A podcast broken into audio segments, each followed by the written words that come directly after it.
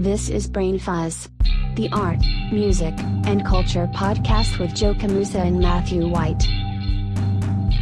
Today, cohorts Joe and Matthew meet up with artist Steven Anderson at an offsite location. They discuss his work, practice, travels, history, and so much more.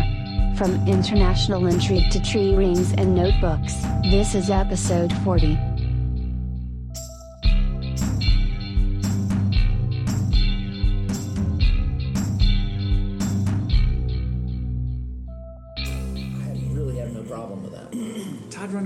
He's a tough cookie. I'm Matthew White, I'm Joe Camusa. and we're here with Steven Anderson. Hello. Steven actually has, no- he's going to be making notes. He's taking he notes. has more notes than I. And then I'm taking notes, Scribble. so we'll know what really is the truth here.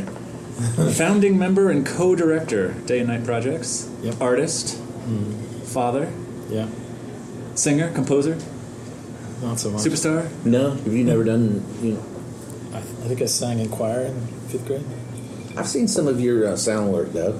I'm, I'm sorry, I've heard, I've heard and experienced some of your uh, your sound work. Yeah, it's funny. I I've done a lot of that over the years. It's not sort of my main thing, but You always strike me as this, uh, like the perfect balance of uh, like what an artist should be in terms of like this.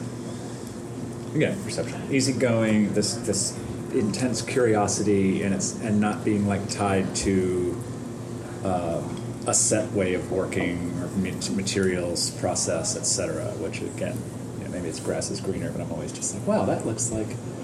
You know, you, you have you follow an idea and you find the best tool uh, and my question is like, how, how do you do that? How do you balance? You, I mean, it's, in my mind, you have, you have a lot of things going. I mean, obviously, you know, artist, day and night, the rest of your life. yeah. Okay. Well, do you one? not sleep? not a whole lot. Uh, the other night I was up to about I was at the studio. I got home at two thirty, and then I had to be up at like six thirty seven to get everybody out the door and go to work. Wow. So I mean that's I probably do that once a week at least. If there's a deadline, I do a lot. I don't know. It's um, you know, it's there's so much to do and so little time. So I'm like the only thing I can do is just make more time in the eve- you know at night. Yeah, that's right. Well, it's fitting that you are, you know, co-directors with William Downs, who's another one who can cheat the clock. Yeah, he's sort of a Superman, I think. It is it is amazing.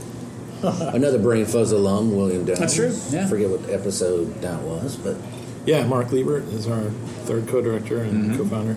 He's he's amazing too. How much, when you're running a space like that, how much does it, um, how much are you adding? From, you know, you've got all the administration, you've got this, you're managing this space, you've got people coming in, you've got shows to plan.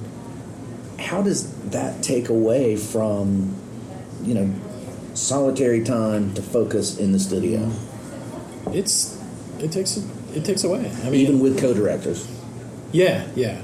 I mean, we all have sort of our thing that we do, but my thing is all the like marketing and um, and PR and social media and stuff. Which you do a great job at. Yeah. I mean, it, Thanks. you really, It's a volunteer thing, so yeah. for all of us. But um, I don't know. There's so much to do all the time.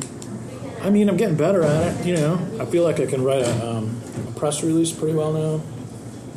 If just given sort of like what I know about the artist and the proposal that they gave us, you know, like eight months ago, and and the artist statement, I feel like I can, sort of what I'm looking at, I can put it together. A lot of that is just experience, just doing it. Right. Well, and that's why I mean that's why day and night with, came about so easily because you know um, Tori had had uh, started um, Doppler. Doppler, you know, and then I had done uh, a magazine called Cakewalk in the past. I had another sort of like you know group and cu- curatorial and collaborative things, and Downs had done the uh, the was it the does, Baker's Dozen or whatever back in Atlanta back you know in the right. nineties. Mark had done something called Mitten Gallery in at uh, Richmond, Virginia. So we all had this experience that was kind of like made it not like easy, but we kind of knew what to do. Yeah. in a way. Yeah. and then we knew we could re- rely on each other, and we all knew That's that we had specialties that like like Downs could install the reinstall the Louvre in a week if you know Mm-hmm. if he had to. So partly it was just the, the the people that were involved. Like we we just knew that we knew it was possible, and when you know it's possible, then then you, it makes it so much easier to do. Were there um, artist-run spaces that you know you had in your mind that were kind of Well, I mean, I've, I've just witnessed a ton in my life, you know. From Chicago to LA to Atlanta, I've just seen lots of spaces. I mean, I guess the most recent one before us, I was thinking of was the Low Museum, but it goes all the way back to bodybuilder and sportsman in Chicago. You know, like that was my housemate ran that place, and uh, you know, a bunch of places in in LA like uh, Monte Vista Projects and Elephant, and I mean, you know, there's just a bazillion, and they don't always last that long, but there's always something exciting. when it when you were just starting out was it in response to challenges in the marketplace? Is it more of a i mean on some level it's a it's a networking vehicle which is which is great. But how much of, how much of it was in response to the difficulties in the art market on different levels? Well, I don't know. I feel like there is an art market, and I intersect with it like sometimes. yeah when you can right but you know, my whole time that I lived in LA, that was like eleven years. Like I never, I don't think I sold one piece. So I mean, it was like mm-hmm. the art market ha- was there, but if you weren't in it, you still had to do your thing. You know, you still had to make art. If you wanted to be an artist, you still had to have a net, a network, a community, all this kind of stuff. Um, and I've always. Uh, you know, had a history of doing that, and, and so like the, it wasn't in response to anything so much. There is this really interesting uh, writer, and I only really know one thing about her that I read this this uh, piece, and she created this Venn diagram. I'll get you the name later because I can't quite think of it. But in the diagram, like it was like what artists do, and so one circle is they make things. Another circle is they they make experiences and the other thing is they make communities or something like this. And like all the ways that those intersect mm-hmm. intersected described everything that any artist could possibly do. Whether you were like you know really into like social activism or whether you were into like just being in your garret one ear you know like all, all these different ways of being an artist it sort of encompassed that but to me it was it's really important because to create a community as part of your career. And i think that you can look at any sort of like avant-garde movement and then and see that like it, they're all based around communities. They all had their That own so like true. writers which i- is i mean things are diffused today so that i feel like the avant-garde is like a diffused ghost. But you know like the way that they made themselves happen was that they they had their community and then they had these like basic way to put it is that there was a propaganda for themselves that they put out to the rest of the world. Yeah and you know in the 20th century that really would stick. I Yeah. think by the time i came around in the late 90s early 2000s like I would think those things don't stick anymore. They they exist. They Yeah, yeah. they make a room for themselves. If they're lucky they will break beyond that but you just can't expect that anymore but if you don't make a community if you don't get the word out about what you're doing you can have the greatest fucking work and maybe somebody will see it 200 years from now when they like unearth you know the rubble of building that was all stored in but it doesn't do any Yeah, you're right. It doesn't Unless- do unless any you get good. lucky, and maybe you're hot. It's like the right time. I don't want to say flavor of the month, but there is that sometimes. It's just that magic of timing. Otherwise, yeah, you're, you can be toiling in total obscurity, Mm-hmm. and uh, I had a science teacher in high school, Mr. Rubel, and he was always saying, publish, publish, publish. Because if you. And there was another, like, he was talking about uh, Gregor Mendel, the guy who invented all the ideas about genetics. His ideas sat in a shelf for 200 years. So that was a big thing for him to tell us was like, get those ideas out there and just see, you know, they don't have to be perfect that you know but if you want any sort of like thing to come of what you're doing. You have to get that word out there. What do you think? I mean, playing devil's advocate here, though, like with like Instagram, Facebook, do you feel just absolutely completely hit over the head with everyone just flooding? I mean, there's people that post like three or four times a day. You know, you're like, Uh, but you know what? There's people that post about their dinners three times a day. I mean, or their meals. So it doesn't really. Get what you see on Instagram is different from what I see. You know, That is true. that's something that everybody has to realize that like everybody's feed is different. You, yes, it is. So, um, so somebody's So- hijacked my feed. 'cause- well, you have hijacked your feed. you yourself have You're- hijacked you yourself. Your, yep. I've been doing intervention. I'm glad you bring that up. It's not even so much. I mean, yes, it's the it's the algorithm, but it's also like the people that you follow. I Yeah. mean, I'm starting to see in my feed like people that I have no idea how I know them and who they are. But it all became of uh, all right. My personal feed and my day and night feed are different. So, Okay. Yeah. and so that kind of keeps me from having that sort of like uh, dissonance. Like helps, but um, it base it's based on who you who you're telling the machine you want to pay attention to. So if somebody's posting too much about that work, then you just don't have to pay attention to it, or you can move on to the next. But I mean, I, that doesn't worry me. That's not a big like. I feel. I know you're interested in this issue, Joe, but for me, No, I, I'm I would say I'm interested. It's just it's the I am.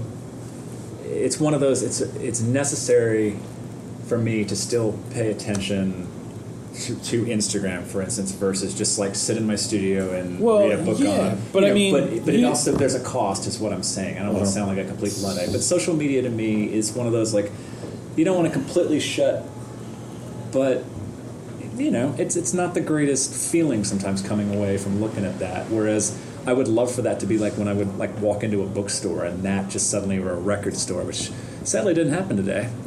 yeah. But, okay, but I mean, so so, So I- you know, think of the difference. Like you got uh, Instagram or you've got Artforum, right? Yeah. Either one, you're gonna if you look through it long enough, you're gonna learn some stuff that's interesting, and you're also gonna see like everybody's doing something cool.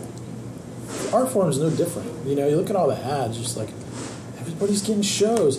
When you start to see people that you know having shows all the time, it's like it's great and it's fucking depressing at the same time. You know. Um, it- it's That's a, ex- yeah, that's it's a very well said. But it, but it's only the, it's only a story that they are t- broadcasting. It doesn't Right. mean that that's how things really are. You are spot on. Unfortunately, a lot of people do not. They're not able to do that. I mean, it becomes their reality. Yeah. Well, I mean that's, but we gotta, we gotta make our own realities when it comes to media. Definitely. I mean, that I majored in, uh, they call it communications at Michigan when I was getting my Yeah, BA. yeah. So I learned about all that stuff, and then of course, you know, that was we didn't even have email when I was a senior. You know, this is 1993. Maybe we had email, but I just didn't really know how to use it. Uh, so, but it kind of just it turned me on like how the, there's an industry and how it works, and you just pay attention a little bit. But on a sort of like level as like you're an artist creating images or or realities in your studio, like it's not hard to think about it in terms of like anybody who's creating anything is just taking their their vision and making it into a reality, right?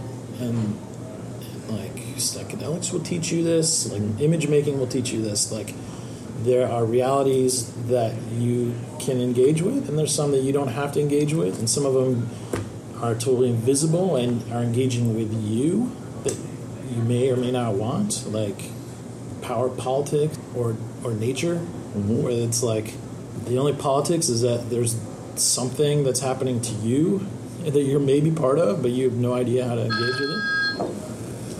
Please, please. Oh, that's great. I agree with you on all of these points. What's interesting is we are bombarded. It's the amount of information that with which we're bombarded, Yeah. and it's very difficult to separate yourself from that. I think that we have to more and more, but so few of us have the skills required to to do that. and it takes you know whether it's you know meditation or just being quiet, you know, or, or digital detox once a week or whatever. Using your phone. losing your phone. I have more about that later, but um, I, we we are just and, and it, come on, it's easy. And I mean these, these we talked about this in the last conversation. These devices are made; they are engineered to be addictive.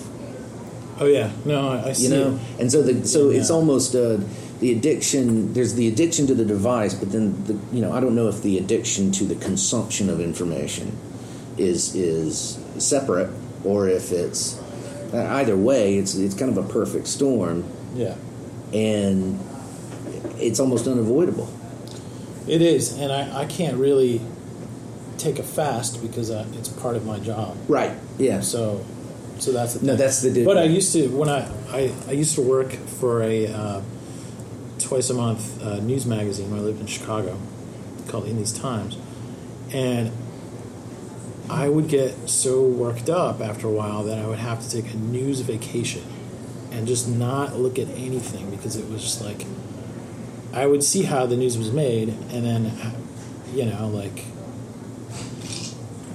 and covering politics. It was like Yeah. unfucking It's it's really exciting to think about tuning out, dropping out, turning off. Uh, but I mean, there are forces that are not going to care if you do that. No, they They're want gonna you to do that. grind I mean, you. You can't do that completely. I Yeah, I'm, I I'm not, No, I I'm agree not with that, advocating yeah. that. right. That's more- So there's so there's so you need there's to be that. an informed Right. citizen. Yeah. Exactly. No Especially question. if you're going to complain. No question. And It, uh, it- it's not. I'm, I'm not talking. I don't think any of us here would agree that it's an on-off thing. It, it, it's more about noise reduction. Yeah, Like, let's take out some of the noise, and in a lot of ways, advertisement. Uh, you know, some of the technologies are good in a way in that you're not you're not being bombarded with information that's irrelevant to your to your livelihood. Let's say, like you know, you're you're buying a new car or you're whatever. Well, at least you're not going to see advertisements uh, for braziers. You're going to see, you know, advertisements for, and it's because of the and it's because the technology is getting better and the targeting is getting better. And I think in, in some ways that's helpful, but there's so much noise out there and things that we don't want to see and things we don't need to even bother with and we're not even going to get into fake news yeah. but you know just the noise reduction is is difficult so this phone thing i'll tell you about the phone thing i lost my phone I, my phone was either lost or stolen i go into the mobile phone Purveyor? purveyor. and they said, I'm going to say the carrier. I said, I want the dumbest phone that you have. Flippy.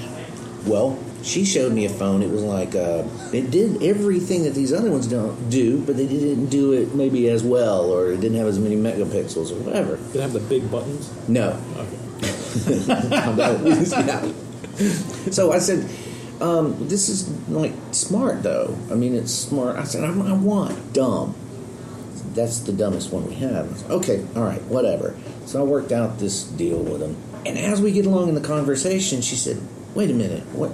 Why do you want a dumb phone?" And I said, "Because I want my life back in some ways, right? Because I've got to, I've got it. Because they're following me. I've got, I've got it See that drone? I've got it down to where you know I, I was just I think compartmentalizing mm-hmm. and, and and it would work for me. She said, "I understand that." She said, "Are you talking about a flip phone?" And I said, "Yeah, you got. Flip. Oh, the flip phones are in the back." And I'm, why are they in the back? They the system does not want you to have the flip phone. The No. system wants to collect your data and everything and put you right in there in the machine. Yeah. Just as you said machine earlier. That's exactly what we're dealing with now. So yeah, it's it's, it's true. But uh, the flip phone is good. the flip phone is good.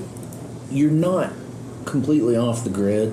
You're not you're not removing yourself from the conversation, but you are reducing the noise, I think. Yeah, yeah. I mean, what's essential to You know.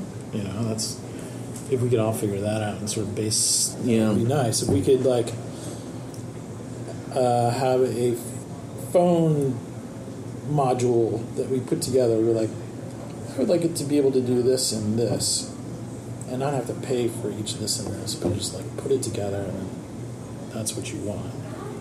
I don't know. We also expect a lot of capability, and we expect it for free now. Yeah, yeah. I mean, But I also need to know, like, I know exactly five ways to get to work. I could mhm. do like while I'm reading the newspaper. But what's what's the way that ne- I need to go now? I mean, that's that's a big part of technology, just just as much as anything else, right? I'm wondering how much we really need that, though. Depends It's on how helpful in some aggravated you want to get in a traffic jam. Yeah. I'm still getting aggravated, even. I mean, yeah, you're bound to. I mean, I don't know. It's it's a, I think somebody hacked you and gave you a long distance runaround the other day, Uh, yeah, which can happen. and I did. You know, I um, like, watch this. and I just thought, just, a right turn. And it was some guy in the back seat. right- Hey, it took me an hour to go from the wrong, Yeah. you know, from where I Some was guy going. was in your trunk speaking through it. I didn't. Uh, what was what's been interesting about not having my phone for a few days is that I've noticed sometimes I just have to stop and figure it out. And so when it comes to traffic and direction, getting somewhere, I'm like, you know what? Okay, maybe it's going to take three more minutes to go this way, but so what? Right. Right. Well, when I moved to Atlanta, uh, I would look it up on my uh, iMac and then like print out the map of where this was Yeah. in the suburbs Yeah. and drive out there. Uh-huh. After living in Los Angeles for a long time, and then Atlanta's driving is very similar. Yeah. I have no problems taking a U-turn. I have no problems getting lost because you're never really too lost. I mean, there's always a street that's going to take you somewhere. So, the, and those were fun adventures. I'd go out and meet people, and I'm like, Yeah. sure, maybe this is like if I'd known more about this, I never would have come out here, but I did, and here I am. And you know, here's this person that's kind of interesting. He's got, I got this huge wooden door that you, I'm going to use as a ta- table, and he's like, yeah, this used to be the the boardroom, the door to the boardroom at the CDC before they renovated it. Okay. And he's got these Yeah. thick wood doors, and that's my table. It was really cool to meet him. He's got a bunch more. I could probably go get a bunch more. How he ended up with them, I don't know. Right nobody it's- wanted him. He It had a pickup meningitis truck. on it, but it, it, it But that notion of like the flaneur or the derive, like the situationist, you know, Oh, yeah. like the, and as a massive creature of habit, you know, there's power in taking, you know, the arbitrary left turn, even just, Mm-hmm. Yeah, to, just you know, Yeah. the same commute. It makes me insane. yeah. Um, Yeah, especially my- I think in, for creative thinking. Like, how do you, not just in the studio, but you've got to introduce some kind of chance into life. Otherwise, it gets to the point where it's just the same. You know. Yeah. Wow. So I. Well, that's. I mean, part of the way I make artwork is like, well, that didn't work. Let me try this. you know, so I think there's that's a lot, of, of, people. Like, we talk about that, and we think you know that a lot of people hide that. I don't think Well, it's in vogue to really talk about like chance Mm-hmm. and suddenly you know the work is diminished. right. I mean, some artists will do the, the I Ching and, and Yeah. and do that. I'm not interested in, in that so much as like just the.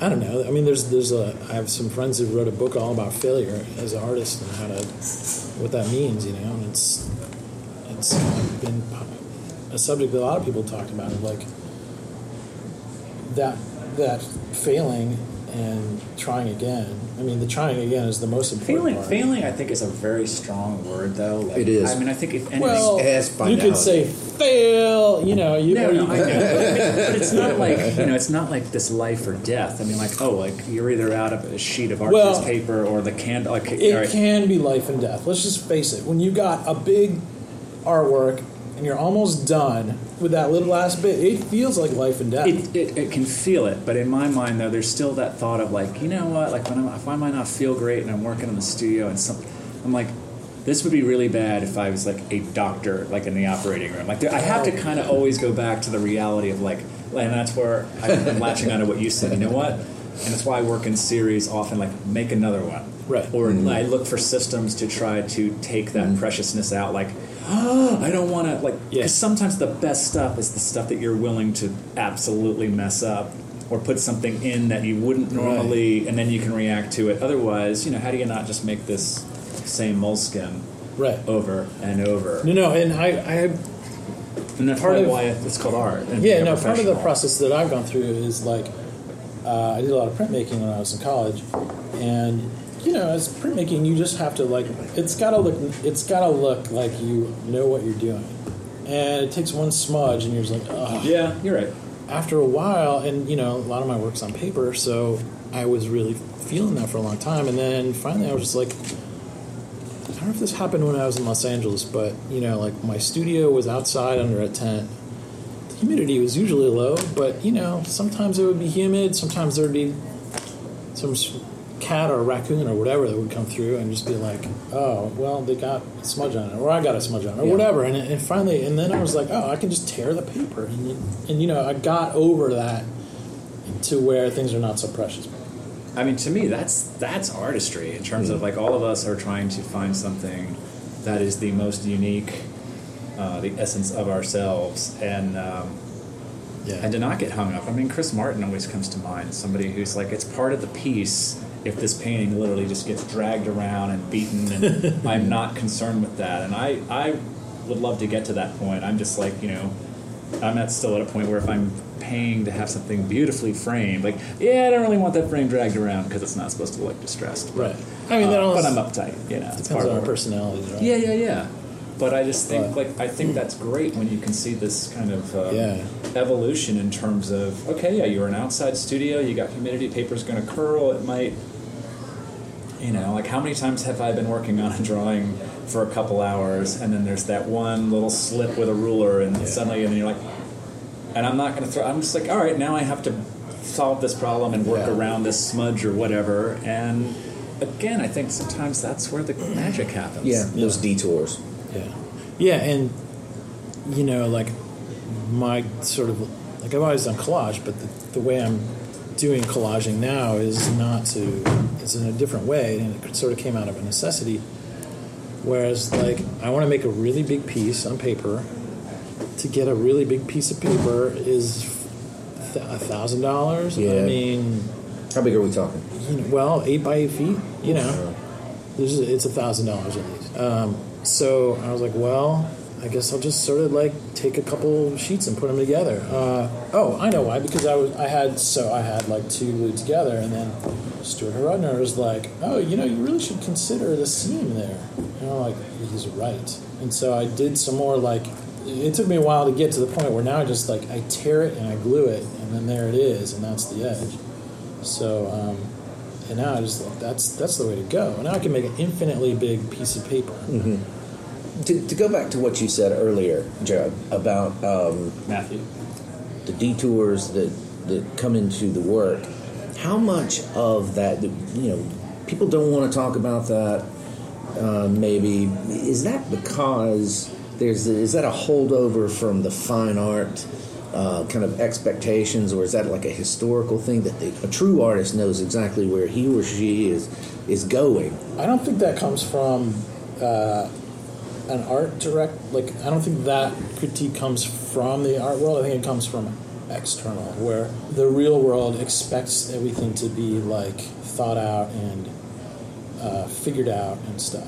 But th- people also aren't necessarily seeing how the sausage is made. Like, take whether you take like an Aeron chair or a Dyson vacuum Right. cleaner. How many sketches or how many you know digital or, Right, or whatever right, right. like Yeah. took to get to that point to that final? How many? I mean, there's some artists that like just like here's the guts and all. You know, Right, and it can be very sexy, but I just I agree. I think sometimes people it maybe it's that feeling of art, especially if it's abstract art. I think there's this. Are, am I being put on here? Like, what is this? Yeah. And if it's if they start hearing where there's this any hint of well, like I'm in a trance and I throw you know paint mm-hmm. across the room, and there a lot of them are out instead of maybe just maybe that's where like saying less. Oh yeah, work, no, you know. I, I run in, I've run into that before. I went to uh, New York a few years ago, caught this uh, lecture on a Joseph Beuys show at um,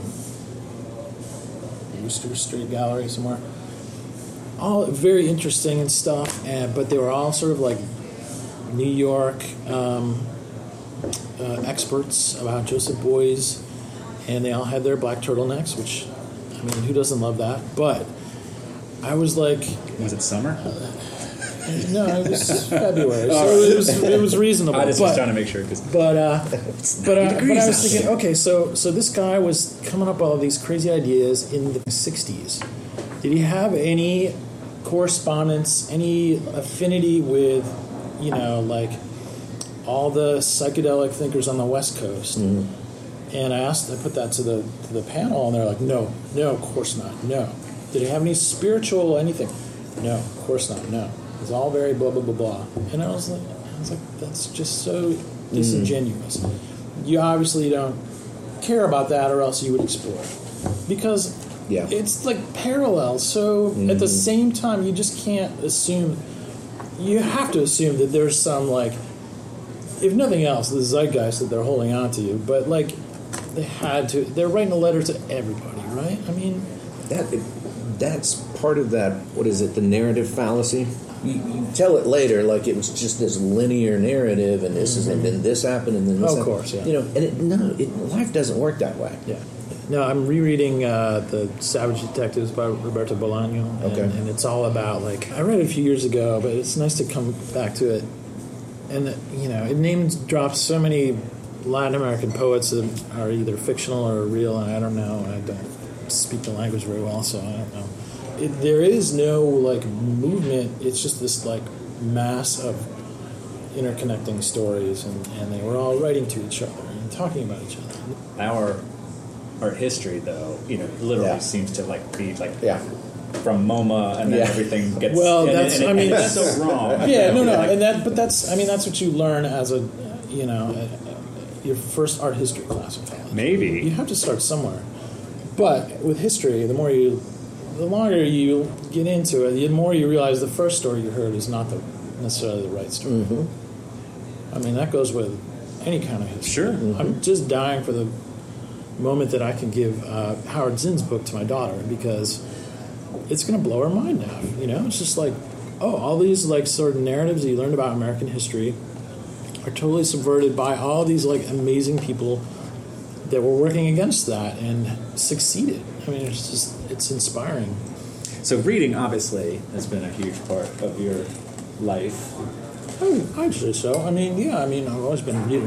When I first moved to uh, Los Angeles in 2001, all my friends were going to Cal Arts. I'm not going to Cal Arts. What are you guys reading? And uh, they're like, why- Deleuze and Guattari. Yeah, and I'm just it's- like, well, I don't have a job yet. I'm just gonna like smoke some pot and hang out on the back porch and go through this. And like, you know, the whole world opened to me up into me again. You know, like, and uh, of course, there's all like, this like that's like a gulag for me, like in Siberia. Oh, no. Man, to No, lose no. a vegetarian and a bag of pot, like oh, Dude, but how there's about like a- that first, and then that's the reward. But there's a damn it, but there's an agave plant right there and a bougainvillea like blowing out its colors right in front of you. you, You, are, know, it's you're like an Olympian. I like it. I'm not saying that I. Absorbed it all. I mean, obviously, you know, I mean, obviously, there's stuff I don't get. I don't even speak French, so you know, I whatever. think but I've read the, the first page of A Thousand Plateaus like a thousand times. Like, no, not not yet. but An it- infinite for, jest. for me, Same one. Oh yeah, of course. Always but I mean, Hell's but waiting for room me, like I was, I was wide open. I'm in this brand new, to me, part of the Yeah. world.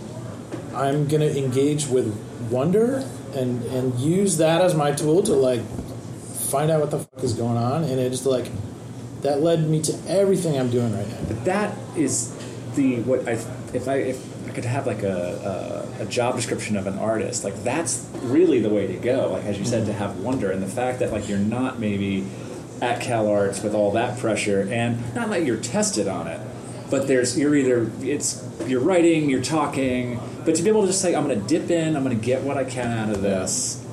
That is, you know, I think Yeah, and you have to remember, like uh, when I when I moved there, October two thousand one. So, you know, the whole world was like, "What the hell is going to happen?"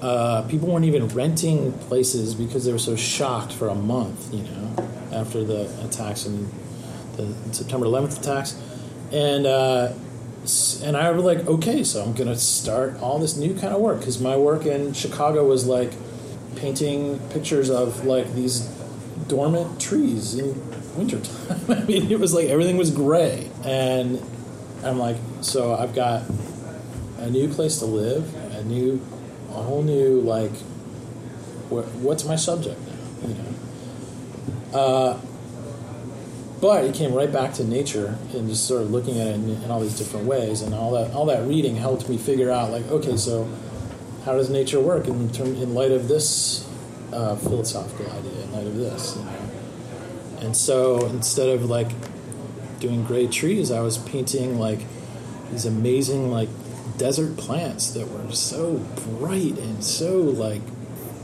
you with their spikes and everything and all their ways of like doing their you know surviving and reproducing and it's like man there's a bazillion metaphors i can use from here and, and that's just like there you go there's your path you know it can it can gather all these other things as you're walking down it but like it's just going to add to it Were your uh, were your grad school friends jealous? i don't think so they had all the shows i don't think so at all Do you think that's success? I was gonna not success, but I, we're always kind of curious in terms of like the benchmark. You've mentioned like showing. That's how important is that for you? Showing? It's important, yeah. Um, I mean, yeah, that's that's the. It's important, of course. Those ideas that you have have to get out there. Like the show I'm going to have in October is going to be different than. Uh, it's not going to be all my most polished work. It's going to be like kind of reaching back to stuff I was doing in 2009, and sort of like looking at it fresh, all the ideas that I've learned since then. And it's not going to be so polished. It's going to be more like here's a thousand things I've done. I don't know. Like, maybe it'll turn out like that, but it's definitely not going to be the polished like tree rings that I've been, you know, working on. So it's important to show. It's important to get your your work out there, but you know, it's like don't wait around for the galleries to pick you up because it's going to be lonely. You know, like Yeah, whenever you get a chance, like get your friends together and do something, make it happen. And I've done that several times in my career. Which can I add? It's been 20 years since I graduated from college last month, Congratulations. Yeah. which is like pretty exciting uh, to think about because you know there's always that sort of like, I mean, no teacher ever told me that like, but the, everybody knows this this notion of like, oh well, hardly any of you are going to be artists you know, down the road. You know, like I don't they're like ninety percent or I don't know what numbers they use. But all it takes is just sticking with it. You know, I mean, don't you agree? I mean, the people that I know that are making anything, there's just that at the base of it, there is a compulsion to make, and whether they have to show it, mm-hmm. sell it, those are secondary. I mean, I just I see people that just enjoy mm-hmm. being in their studio, whether that's the kitchen table or some mm-hmm. thousand square foot thing. It's a notebook, it's a computer. I don't care what it is, but um, that's where it really starts. Instead of like you know, folks that maybe are already setting their sights on being, you know, famous, or I want to be like, you know, like I think the problem that comes with exactly what you're saying, I want to be famous or I want to do this, or the compromises that you have to make, both in your both in your production, the choices that you make with regard to your to your work, the actual choices that are that within one piece, they can be influenced by what's you think is going to impress someone, either a gallerist or a collector that you know. And I don't think those people usually last though, because like it's, I think I don't it think so either. Tremendous strength and reserve, and it's like people that like I mean Thomas Nozkowski comes to mind, and um, you know purposely made paintings on small like store bought crappy canvas so that it, like the mm-hmm. antithesis of galleries, you Yeah. know, and yet famous professor teaching at Rutgers for a million years. You know, obviously has gallery shows now in museums, but mm-hmm. still kind of clinging to that. And there are a lot of artists that still are like want to, you know, they'll participate in the quote world, but on their terms, and they Yeah. still kind of are not comfortable with it. Right. Versus, I, there seems to be this like industrial professional artist complex, and I know the Mm-hmm. Yeah. MFA Yeah. thing, of course, funnels into it. But Yeah. nowadays, that there seems to be a lot of individuals that expect to be able to come right out of the chute Mm-hmm. and survive, live off, succeed, succeed at art instead of like just make art. You Yeah. might need to work in a steel mill or not. I don't yeah. know. I mean, all right. There, there's a, there's a little bit. More nuance to that. Nobody's nobody's so naive that they're going to graduate from from with their MFA and with like how much debt and be like, I'm going to succeed right away. You know. No, though I see you're, them all the you're time, around buddy. people. I mean, there, I there's. mean, I maybe I don't know that. I mean, sure, uh, maybe there are, but like, I don't. I mean, why do you think someone is taking on that? Why would you take on that debt? Even Yale, when you think about how many people come out of Yale and don't wind up making art. Say you come out of Yale with 80 grand, whatever the number is, versus maybe you go the state school route and you teach and you don't have that debt. Like, what is it that there are people that are still going to bet the farm, let alone the sense of entitlement from a lot of folks that every, everything should be free. I should get to, this is probably the part that get edited out. There goes Joe on the rant again. but that's what I mean. Like that, you don't, you don't, you don't sense that from folks. I'm just like, there's a lot of artists that you know, like, t- I mean, then you start thinking like, make it maybe like to writers, Bukowski. I mean, the dude worked that job. Well, That's all all right, I'm let's, saying, Let's just say, like, most of the recent graduates that I've met are from like Georgia State uh, art program, and they seem pretty level-headed about They're, yeah, it's a good bunch. what their expectations are.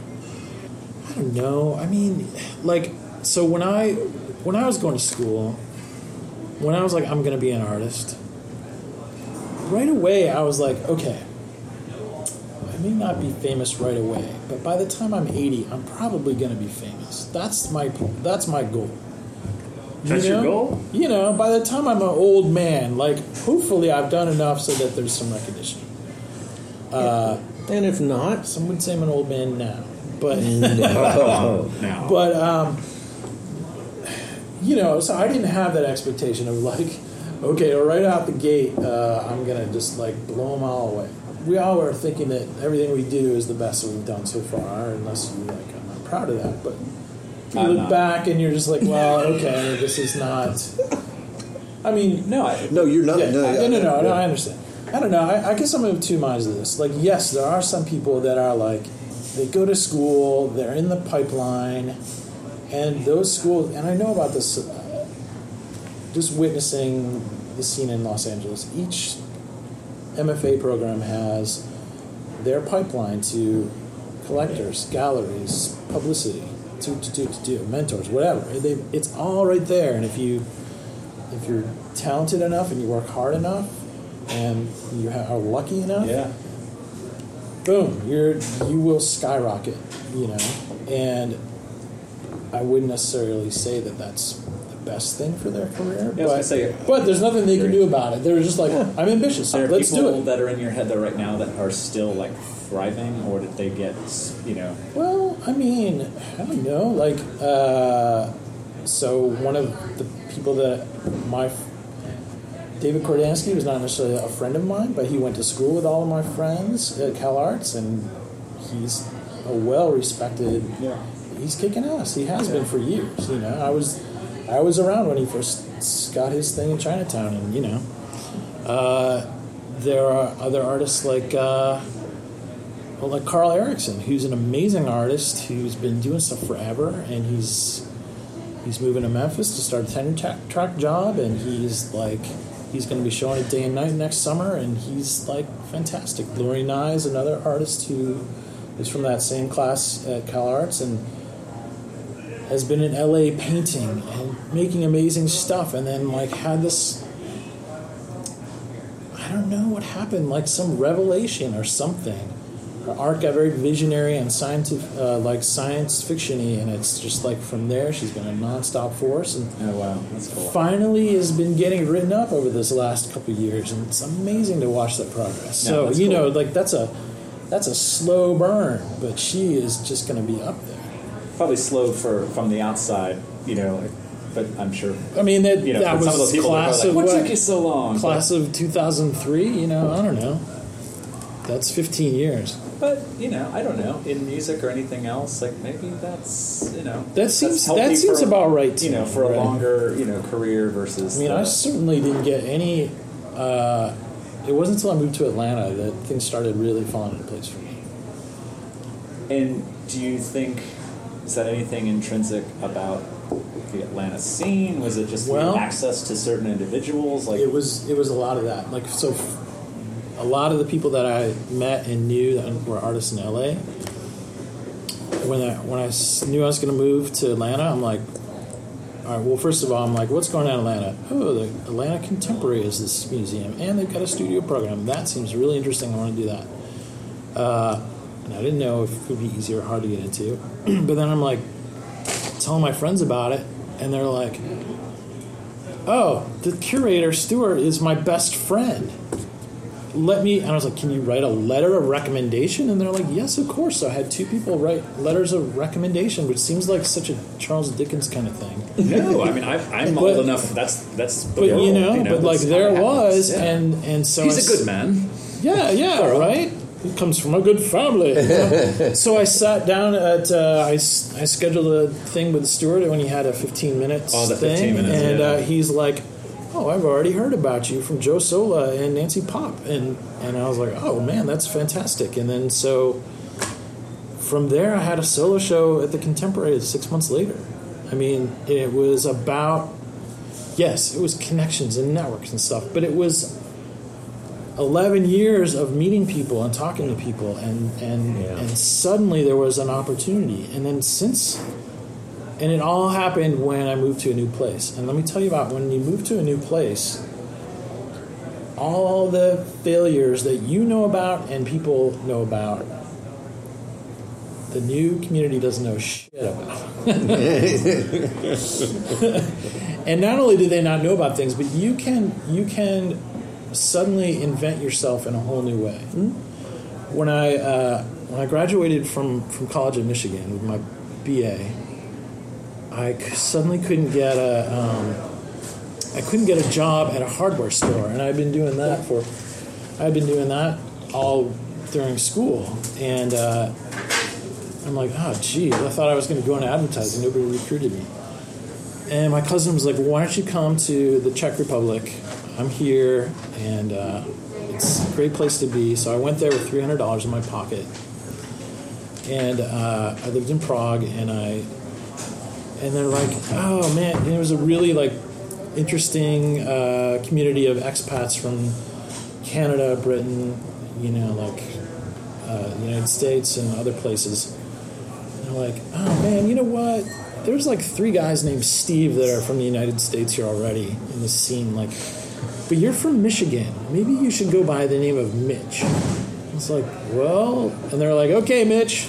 And for six months that I was there, nobody nobody knew me as Steve at all. So I was like wiped clean of. Uh, I mean, luckily I had my my cousin left soon after, and so I, I knew his friends, and I had a place to live. But I was I was Mitch Anderson, and it was like the Wow. most incredibly liberating thing ever.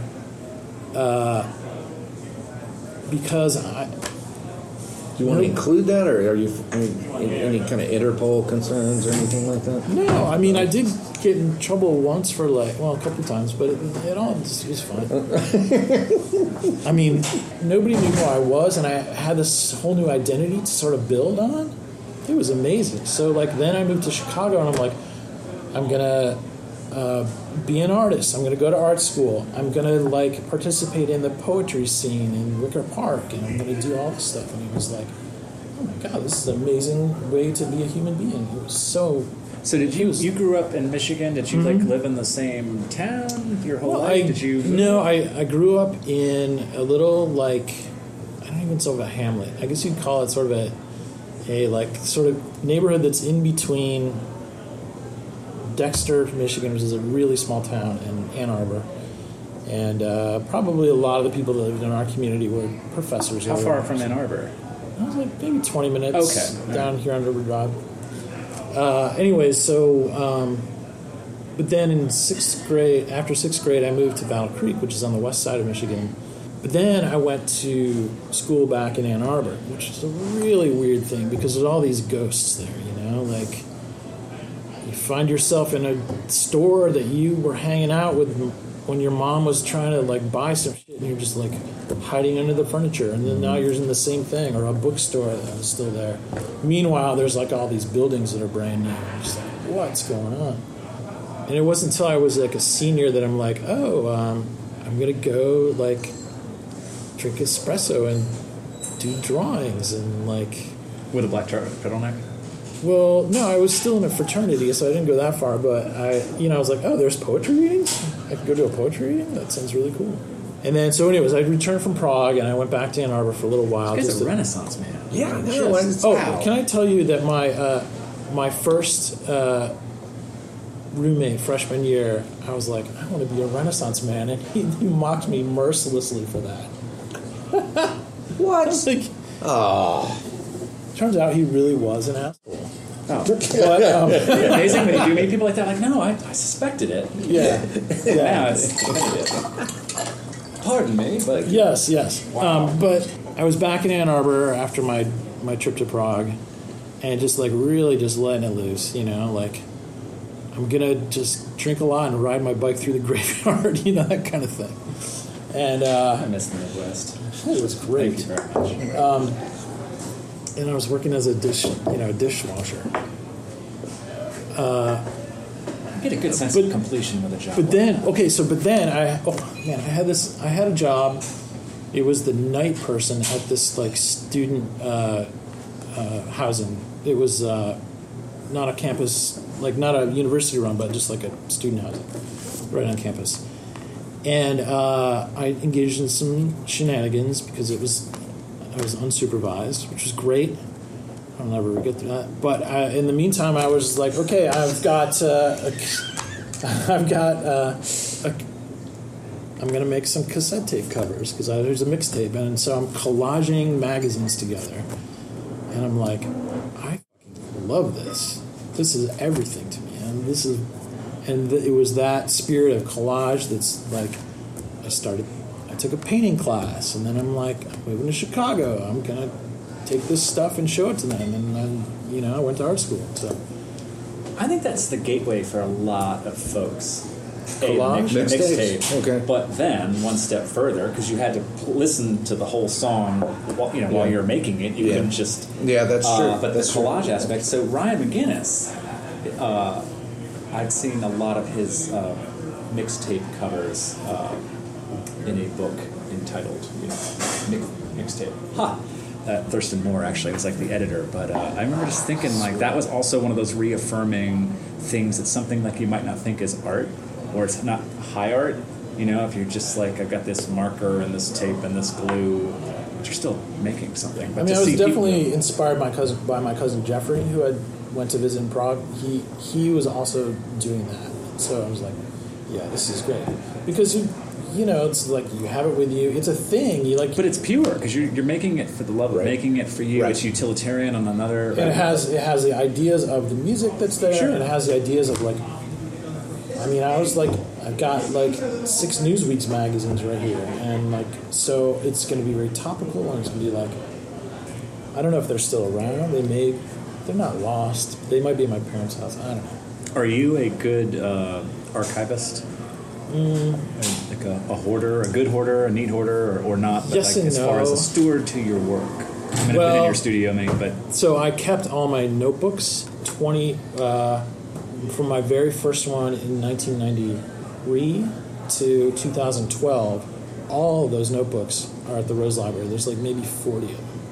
Which is and these are like writing and They're like this, art. a moleskin. They've got, I mean, this one's brand new, but they're like, you know, stickers on the front. and like- collages are so there is they're your drawings. They're like people's phone numbers. They're like plans for paintings, and actually, some of them like actually happen. You know, they're Do all you miss there. having access to them, or did you? well, I can go get them anytime I want, and I think I'm going to have to deal. because I'm going back to this old series, and I want to see what I was really thinking about.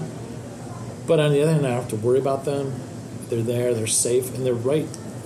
I mean, I don't know. I mean, that's amazing. Congratulations. It's it's well, thanks. what this happened honor. a few years ago. I mean, Alice Walker down at W on the shelf, and I'm at A, so like maybe right not next to her, but you know, like there's some there's some serious people there, so I'm really excited about that. well, I'm a notebook junkie, and I, I love but the don't fact. get rid of them. Don't No, ever. no, no, of course not. I- Unless it's giving them to somebody who's Those notebooks, I'm Yeah. telling you, for the penmanship alone. See, It's gotten bigger though. Well, and that. there's one without even lines. there. see, look at this. Yeah, Yeah. this is actually bigger. There's years Oh, where it this was is just great, like yeah. half Yeah. of that. I mean, it just was like, "Ooh." yeah, I'm. Uh, But uh, that's, I guess, getting back to you know, like the monumental can be amazing. You know, like the eight by eight foot drawing. Hell yeah.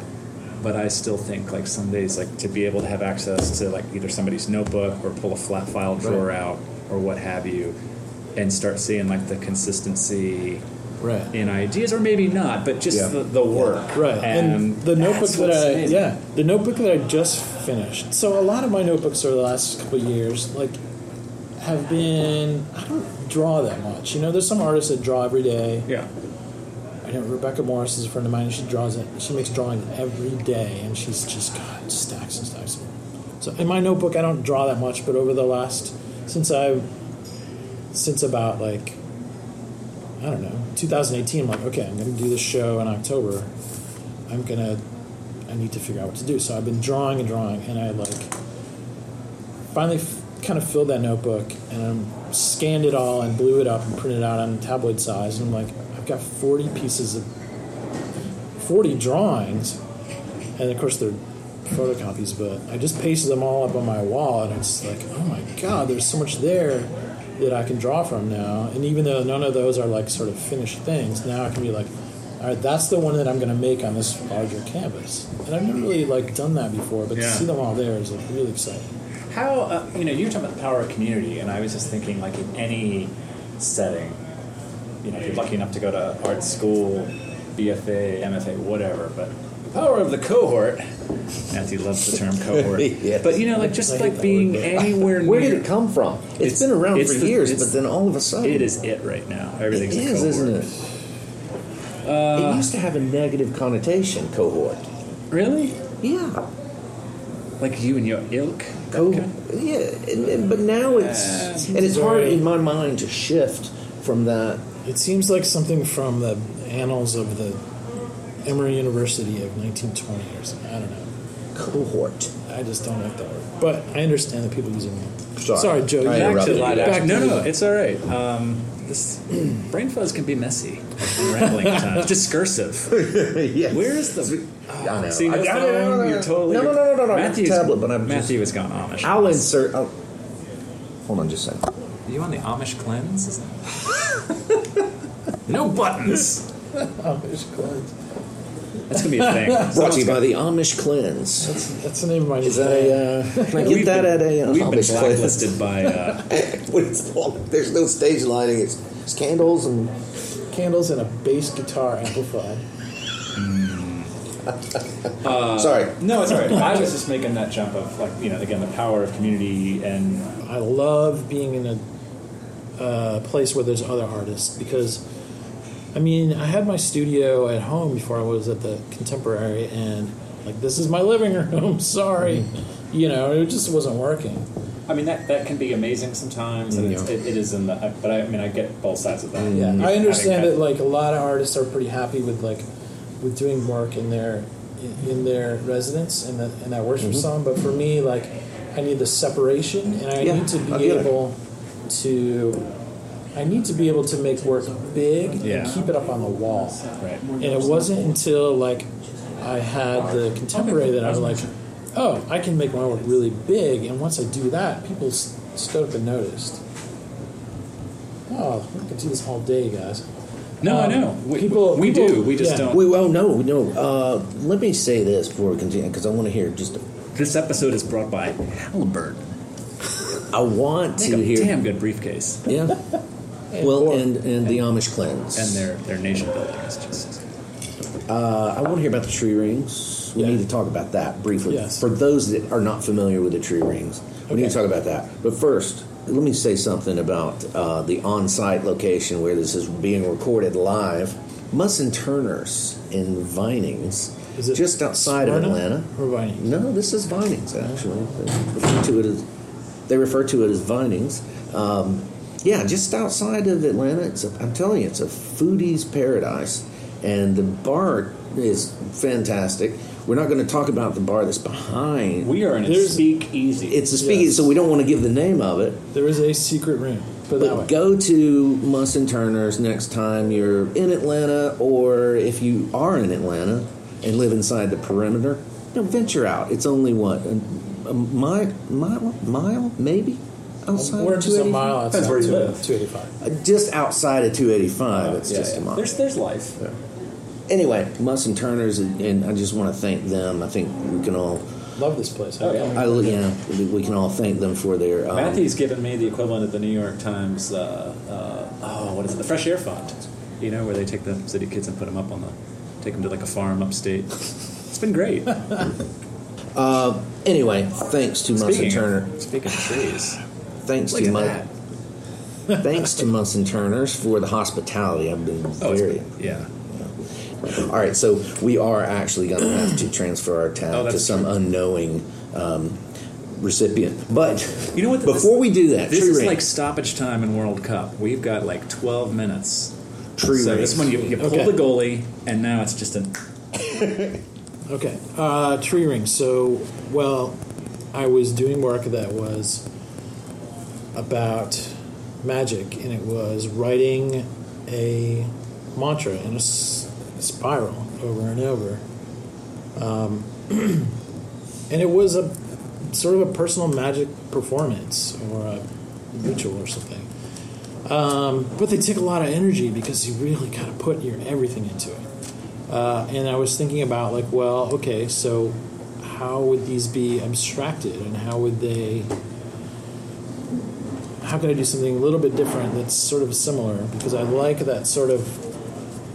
One of the ways that I've done my work is, or that my process has evolved over the years, is to sort of really pare down on the decisions I have to make, and like so I had made a few rules for myself bef- beforehand. Like I'm just going to write in a spiral, uh, or and then I was like, okay, so. But I still am interested in sort of nature and how it's working and how the metaphors that we can get from nature. So how do those two relate? Right? Because they had come from the same place, but now let's bring it back. Uh, and I'm like, and I don't remember the exact like moment. I could probably find it if I'd had enough time to think about it, but. But I was like, oh, there's rings on a tree. I mean, you you know, you start looking through your world, and you'll and you've got some image in mind, and you'll start to see it everywhere. And while uh, tree rings aren't spirals per se, they're concentric circles, but it's the same sort of like if you were to draw it, it would be the same sort of mark making almost. Yeah. Yeah. You know, instead of scribbling, you're just making a line. Um, so I just started making a circle and a circle around it in concentric circles, and uh, all I had, and it was in the center of a square. So all I really had to do is like decide what color was going to be in the next one and how thick the line was going to be. I mean, it's like I pared it down to making two decisions instead of like an unlimited number. right. Yeah. Uh, so that was really like I'm not even really interested in minimalism. I don't know if that's the process that they went through to get there, but to but to simplify in, in a way that you're not stuttering around and deciding what to do next. One of the big questions. Yeah, questions. that's par- paralysis. yeah. Too many You could options. see many that options, in my work in the compositions of like, oh, that's I could see it. That's where I had to stop and think about what to do next. One of the questions people have when they first see that work is how do you how do you uh, are you twisting the paper on a Well, some sort okay, of so so um, when I'm doing it on uh, on just paper, um, the paper is stationary, and I'm drawing circle. Okay. Now, if it's a big enough sheet, I'll have to like sort of like pull it down off the table so I can lean in. yeah But the one that I'm working on right now and I'm almost finished is um, basically I glued the paper to the panel, and now it's sort of resting against the wall, and I'm standing up and then sitting down and then you know, oh like going oh around. okay all right You used Um, to work flat though, correct? I used to work flat, but the but now I'm putting these on a panel rather than on just paper, um, because it's uh, it makes it Easier when they need to leave, I bet. well. Nobody has to pay a thousand, you know, like Right. thousands of dollars to frame it anymore. Yeah. I could put it on a glue it to a panel to, from the get go, varnish it, and it's like it's like a painting already. Yeah. Um, and I like I like that in terms of like how to in terms of how to be in the realm of painting because I feel like they're drawings because I'm using like markers and pens and it's like a I refer to them as drawings but they're also paintings it's Yeah. this weird I don't know how to delineate you know Yeah. I didn't do a thesis about what that There are works on paper, and but I mean that that was kind of you answered now my question about Yeah. like your question about like the yeah you yeah. answered my question about like the archive and longevity. Well, you should check out the work if you're not familiar with it. You should look at the show notes at brainfuzzpodcast.com. You can learn more about Stephen, actually see uh, see some work, link to some work, uh, learn about day and night projects as well.